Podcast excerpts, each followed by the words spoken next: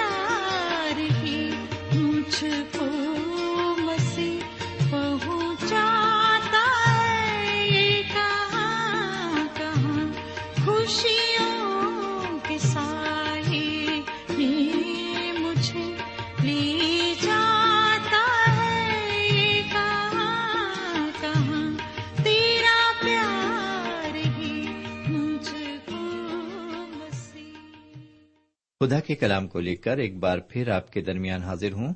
سلام قبول فرمائیے۔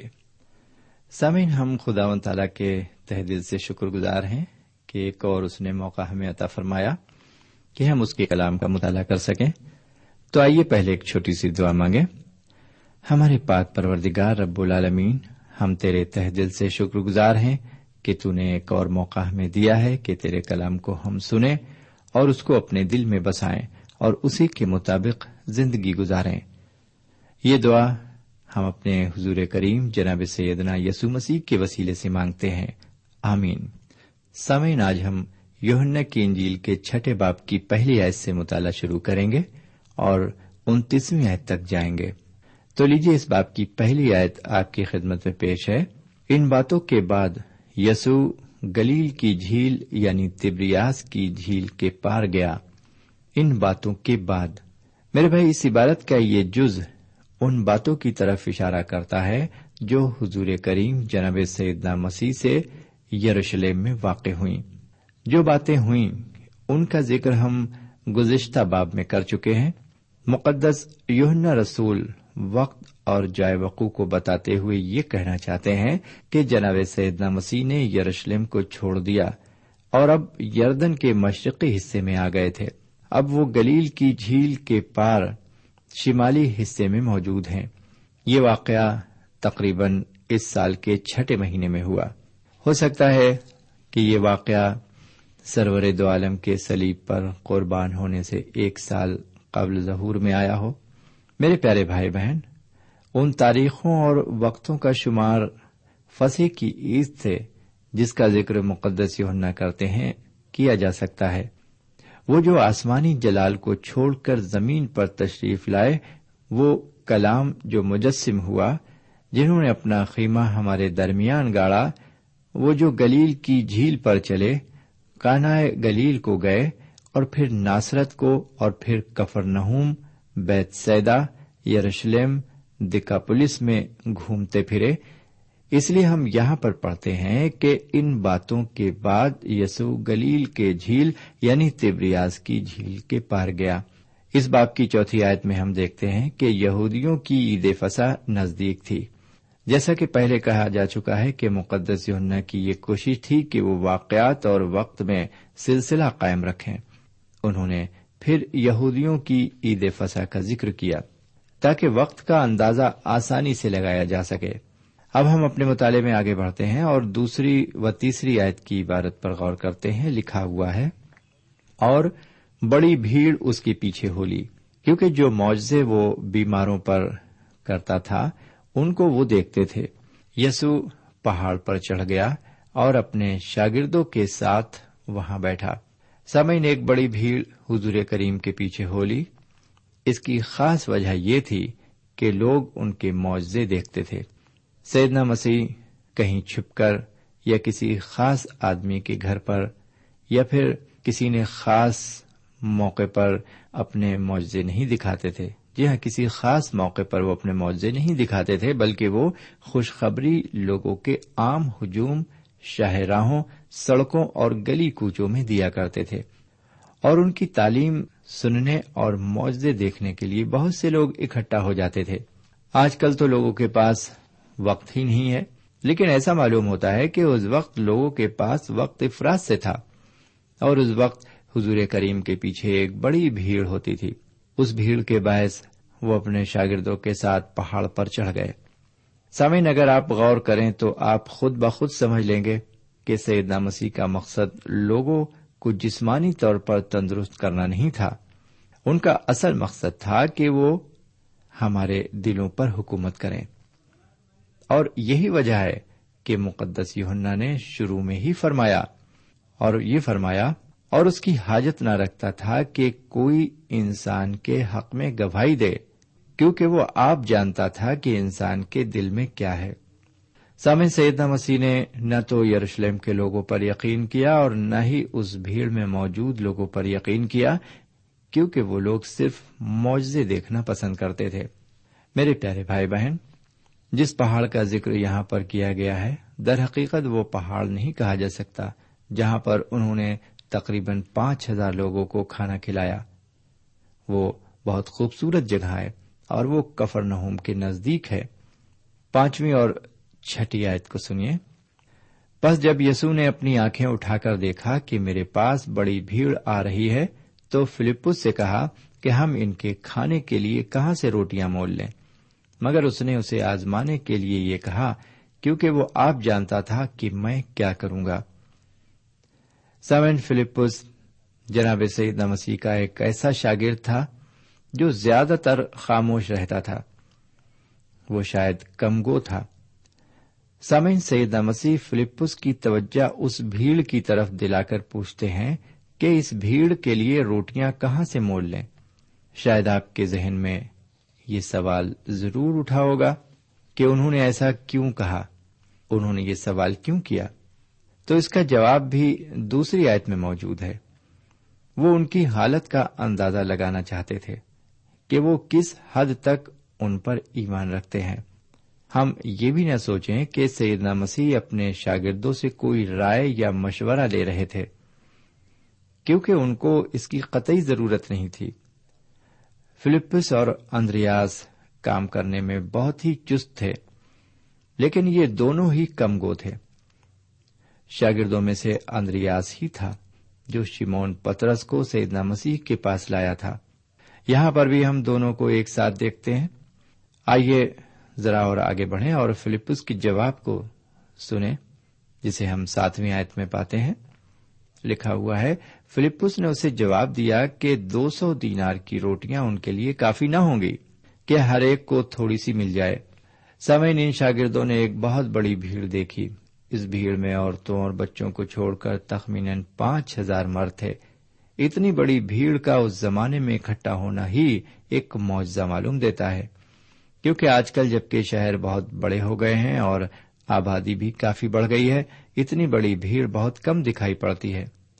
اس لیے فلپس سیدہ مسیح سے فرماتے ہیں کہ دو سو دینار کی روٹیاں بھی اتنی ہوں گی کہ اس بڑی بھیڑ کو نوالا بھر روٹی مل سکے۔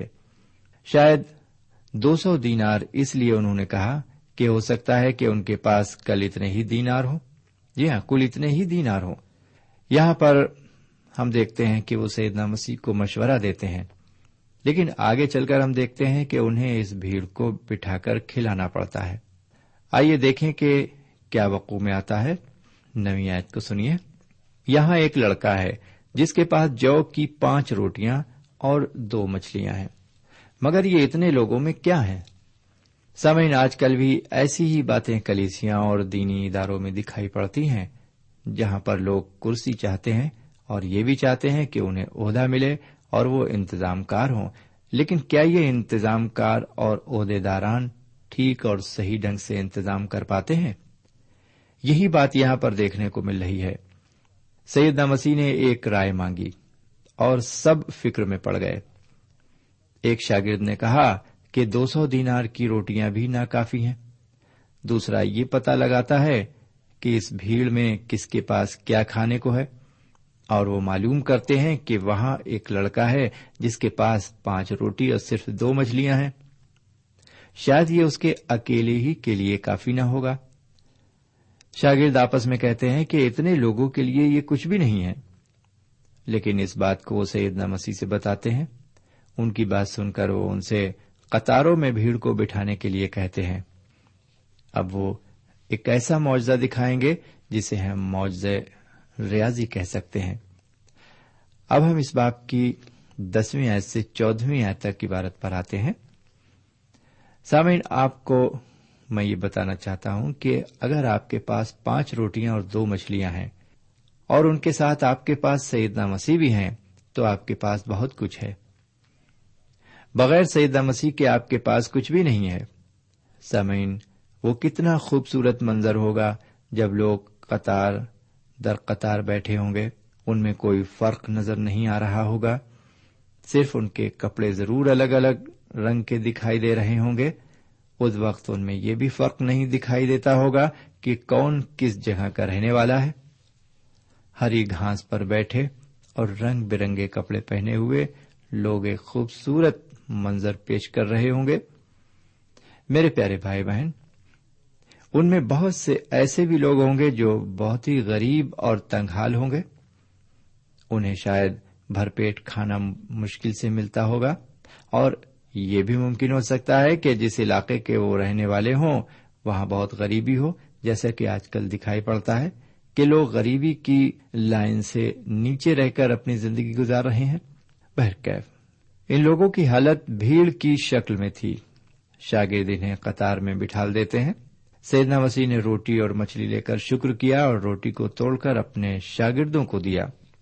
اور شاگرد لوگوں کو ان کی ضرورت کے مطابق دیتے گئے۔ اسی طرح سے انہوں نے مچھلیوں کو بھی ضرورت کے مطابق بانٹ دیا۔ اس بھیڑ نے کھا کر آسودگی حاصل کی اور بچے ہوئے ٹکڑوں کی بارہ ٹوکریاں اٹھائی گئیں۔ سمجھ، لوگوں نے اس معاوضے کو دیکھا اور یہ کہا کہ آنے والے نبی سیدنا مسیح ہیں۔ بہرکیف اب ہم تھوڑا اور آگے بڑھیں گے اور آگے بڑھتے ہوئے ہم یوہنا کی انجیل کے چھٹے باپ کی پندرہویں آیت سے انتیسویں آیت تک عبارت پر غور کریں گے۔ پندرہویں آیت میں ہم دیکھتے ہیں کہ ایک بڑی بھیڑ جناب سیدنا مسیح کو بادشاہ بنانا چاہتی ہے۔ وہ ایسا شاید اس لیے کرنا چاہتی ہے کہ اسے معجزے دیکھنے کا شوق ہے۔ اور وہ یہ بھی جان گئی ہے کہ سیدنا مسیح انسان کی بھوک کو مٹا سکتے ہیں اور انہیں افراد سے کھانا مہیا کر سکتے ہیں۔ اگر وہ انہیں بادشاہ بنا دیتے ہیں تو انہیں پھر کھانے کے لیے پریشان ہونے کی ضرورت نہ پڑے گی۔ بہت سے لوگوں کے دل میں یہ سوال ضرور اٹھ رہا ہوگا کہ کیا سیدنا مسیح بادشاہ نہیں تھے؟ سامعین، اگر ہم یاد کرنے کی کوشش کریں تو ہمیں معلوم پڑ جائے گا کہ وہ پیدائش کے وقت سے ہی بادشاہ اعلان کر دیے گئے تھے۔ متی رسول اپنی انجیل میں لکھتے ہیں کہ دیکھ، پورب سے کئی مجوسی دیکھو، پورب سے کئی مجوسی یروشلم میں یہ کہتے ہوئے آئے کہ یہودیوں کا بادشاہ جو پیدا ہوا ہے وہ کہاں ہے؟ کیونکہ پورب میں اس کا ستارہ دیکھ کر ہم اسے سجدہ کرنے آئے ہیں۔ اور آگے آپ دیکھیں تو ان مجوسیوں نے سیدنا مسیح کو سونا اور مر اور لوبان عقیدت میں پیش کیا۔ یہی چیزیں ایک بادشاہ کو نذرانے میں پیش کی جاتی ہیں۔ سامعین ان مجوسیوں کا پورب سے آنے کا مفہوم یہ ہے کہ مشرقی ممالک بھی روحانیت کی بھوک کو شدت سے محسوس کر رہے تھے اور اس نور کی تلاش میں تھے جس کی روشنی سے وہ اپنی زندگیوں کو روشن کر سکتے تھے اور اس روٹی کی تلاش میں تھے جس کے کھانے سے انہیں ابدی زندگی مل سکتی ہے۔ سامعین جیسا کہ آپ جانتے ہیں کہ سیدنا مسیح کوئی سیاست دان نہیں اور نہ ہی وہ دنیاوی حکومت کو حاصل کرنا چاہتے تھے، کیونکہ وہ تو خود دنیا کے مالک اور خالق تھے۔ اور وہ یہ چاہتے تھے کہ دنیا میں روحانی حکومت قائم کریں اور انسانیت کو گناہ کی حکومت سے آزاد کریں۔ ہم دیکھتے ہیں کہ وہ اس بھیڑ کو سمجھا بجھا کر رخصت کرتے ہیں اور خود پہاڑ پر اکیلے چلے جاتے ہیں۔ بہرکیف، اب میں آپ کی خدمت میں سولہویں آئے سے لے کر تیسویں آئے تک عبارت کی تشریح رکھتا ہوں۔ سمن جن انجیلوں کا مطالعہ ابھی تک کیا گیا۔ اس میں ہم نے دیکھا تھا کہ حضور اقدس جنب سیدنا مسیح نے اپنے شاگردوں کو یہ حکم دیا کہ وہ فوراً کشتی پر بیٹھ کر جھیل کے اس پار چلے جائیں۔ بھیڑ کو رخصت کرنے کے بعد وہ دعا کرنے کے لیے پہاڑ پر چلے جاتے ہیں۔ میرے بھائی، یہ پہاڑ تقریباً تین ہزار فٹ کی بلندی پر تھا اور ہم دیکھتے ہیں کہ اچانک تیز ہوائیں اس پہاڑ سے چلنے لگیں۔ اور ایک طوفان کی شکل اختیار کر لی۔ ان تیز ہواؤں کی وجہ سے جھیل میں بھی لہریں خوفناک طریقے سے موجن ہو گئیں اور شاگردوں کی وہ کشتی جس میں وہ سوار تھے، جھیل کے بیچوں بیچ میں تھی۔ جب یہ سب کچھ ہو رہا تھا، اس وقت اندھیرا تھا، جیسا کہ سترویں آیت میں لکھا ہوا ہے کہ اس وقت اندھیرا ہو گیا تھا اور یسو ابھی تک ان کے پاس نہ آیا تھا۔ سامن جھیل میں تیز ہواؤں کی وجہ سے لہریں اٹھ رہی تھیں۔ شاگرد کشتی کو کھیتے کھیتے پچیس تیس فرلانگ دور جھیل میں نکل گئے تھے۔ اس وقت انہوں نے سیدنا مسیح کو جھیل پر چلتے اور کشتی کے نزدیک آتے دیکھا۔ اور جیسا کہ انتیسویں آیت کی عبارت بتاتی ہے یسو کو جھیل پر چلتے اور کشتی کے نزدیک آتے دیکھا اور ڈر گئے۔ جی ہاں میرے بھائی سیدنا مسیح کو پانی پر چلتے ہوئے دیکھ کر وہ ڈر گئے، کیونکہ وہ انسان تھے۔ انہوں نے ان کو بھوت سمجھا اور ڈر گئے۔ لیکن سیدنا مسیح نے ان سے فرمایا، میں ہوں، ڈرو مت۔ سیدنا مسیح کا اتنا کہنا ہی کافی تھا اور وہ انہیں پہچان گئے اور انہیں کشتی میں چڑھا لینے کو راضی ہوئے۔ اور وہ فوراً اس جگہ جا پہنچے جہاں وہ جاتے تھے۔ سوئن اگر ہم گہرائی سے سوچیں تو ہم دیکھیں گے کہ سیدنا مسیح اس وقت آئے جب جھیل میں طوفان تھا۔ میرے پیارے بھائی بہن، وہ ایسے ہی وقت میں آج بھی میری اور آپ کی مدد کو آ پہنچتے ہیں۔ وہ اپنے کو ہم پر ظاہر کر دیتے ہیں اور اپنی اصلی موجودگی کا احساس ہمیں دلاتے ہیں۔ این اس وقت تک جی ہاں این اس وقت جب ہم مصیبت میں ہوتے ہیں۔ جی ہاں جب ہم مصیبت میں مبتلا ہوتے ہیں۔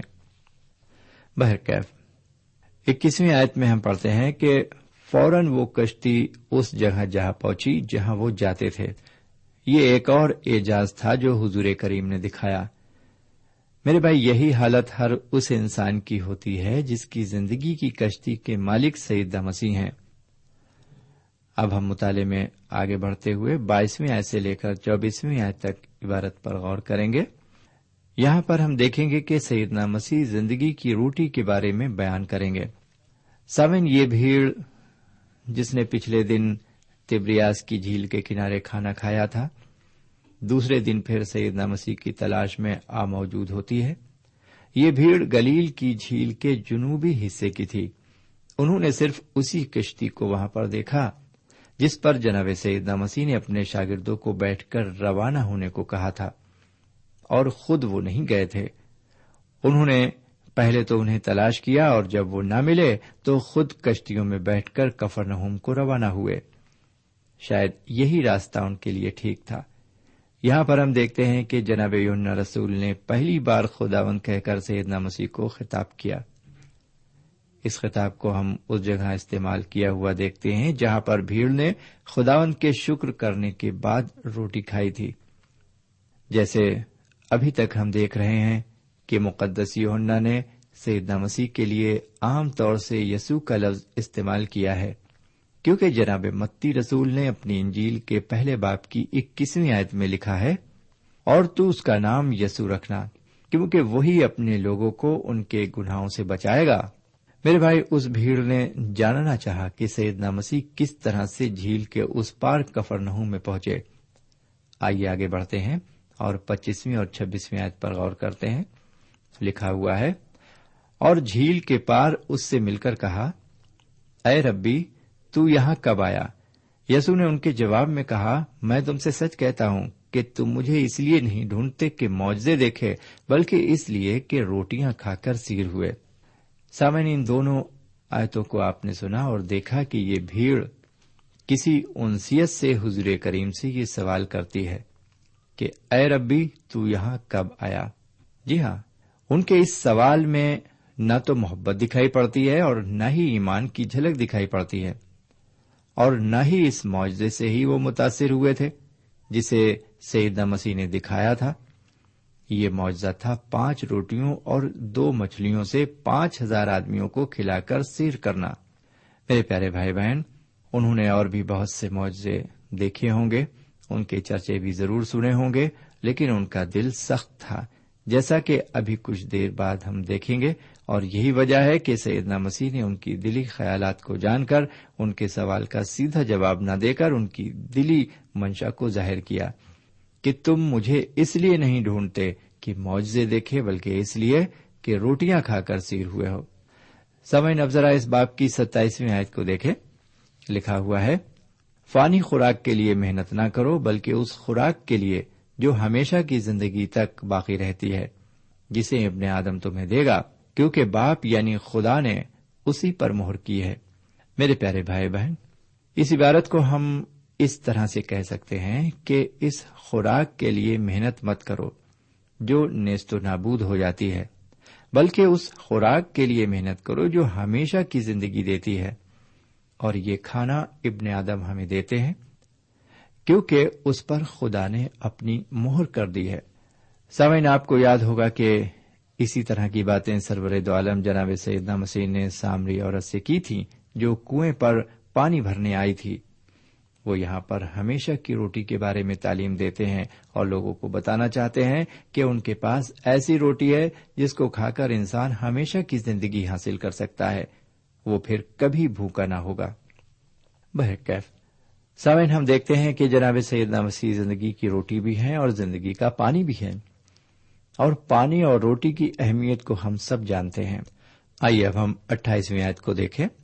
لکھا ہوا ہے بس انہوں نے اس سے کہا کہ ہم کیا کریں تاکہ خدا کے کام انجام دیں۔ سامعین، ان لوگوں کے سوال کرنے کا یہ مقصد ہے کہ وہ کیا کریں کہ نجات حاصل کریں۔ میرے بھائی بہن، ہر انسان یہ سمجھتا ہے کہ وہ اپنے اعمالوں اور کاموں کے ذریعے خدا و تعالی کی خوشنودی حاصل کر سکتا ہے۔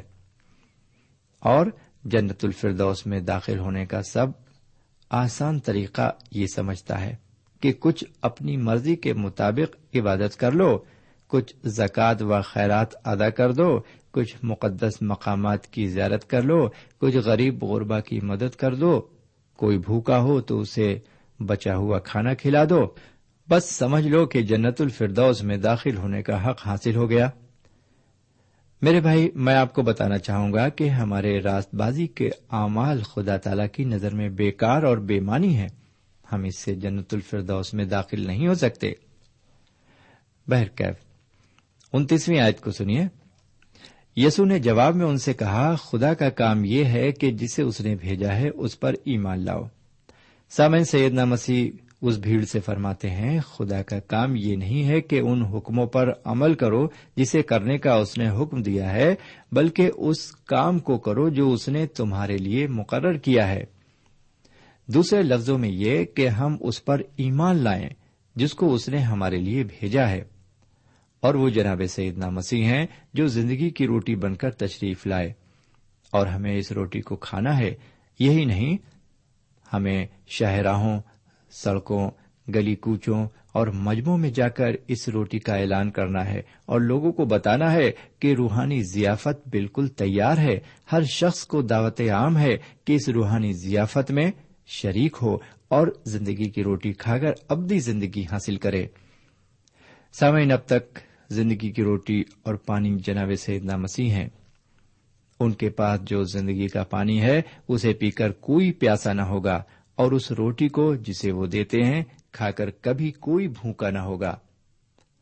انہیں خیالات کے ساتھ ہم آپ سے اجازت چاہتے ہیں۔ ہمیں اجازت دیجیے اگلے پروگرام میں خدا نے چاہا تو پھر ملیں گے، اور باقی باتیں اگلے پروگرام میں کریں گے۔ سامعین ابھی آپ نے یوہنا کی انجیل سے خدا کے کلام کا مطالعہ کیا۔ ہمیں یقین ہے اس مطالعے سے آپ کو روحانی فیض حاصل ہوا ہوگا۔ ہم چاہتے ہیں کہ اس مطالعے سے متعلق آپ اپنی رائے ہمیں ضرور لکھیں، ہم آپ کے خط کا انتظار کریں گے۔ خدا حافظ۔ ہمارا پتا ہے، پروگرام نور ال post box number one five seven five Sialkot, Pakistan. پتا ایک بار پھر سن لیں۔ پروگرام نور ال پوسٹ باکس نمبر ایک پانچ سات پانچ سیال کوٹ پاکستان۔ اب آپ ہم سے ٹیلی فون اور ای میل سے بھی رابطہ قائم کر سکتے ہیں۔ ہمارا ٹیلی فون نمبر ہے nine two three four four six four zero four five seven eight. نو دو تین چار چار چھ چار صفر چار پانچ سات آٹھ۔ ہمارا ای میل پتا ہے۔ N A E M three nine four nine eight hotmail dot com N A E M three nine four nine eight hotmail dot com ہمارے پروگرام کا وقت اب یہیں اختتام پذیر ہوتا ہے۔ اگلے پروگرام تک کے لیے ہمیں اجازت دیں۔ خدا حافظ۔